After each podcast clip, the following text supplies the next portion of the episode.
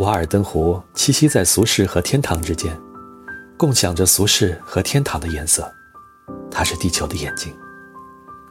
凝视湖水时，观湖的人也在衡量他自己本性的深度。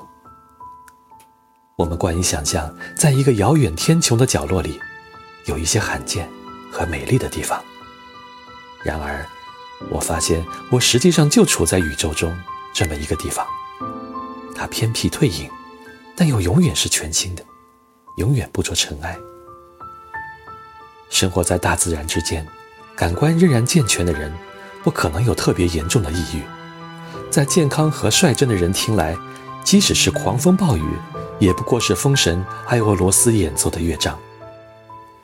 没有任何东西能够使一个朴实而勇敢的人陷入庸俗的悲伤。在绵绵细雨中。我感受到大自然是如此甜蜜和慈爱，在雨点的淅淅沥沥声中，一种广博无垠、无法衡量的友谊，像大气层一样环绕着我。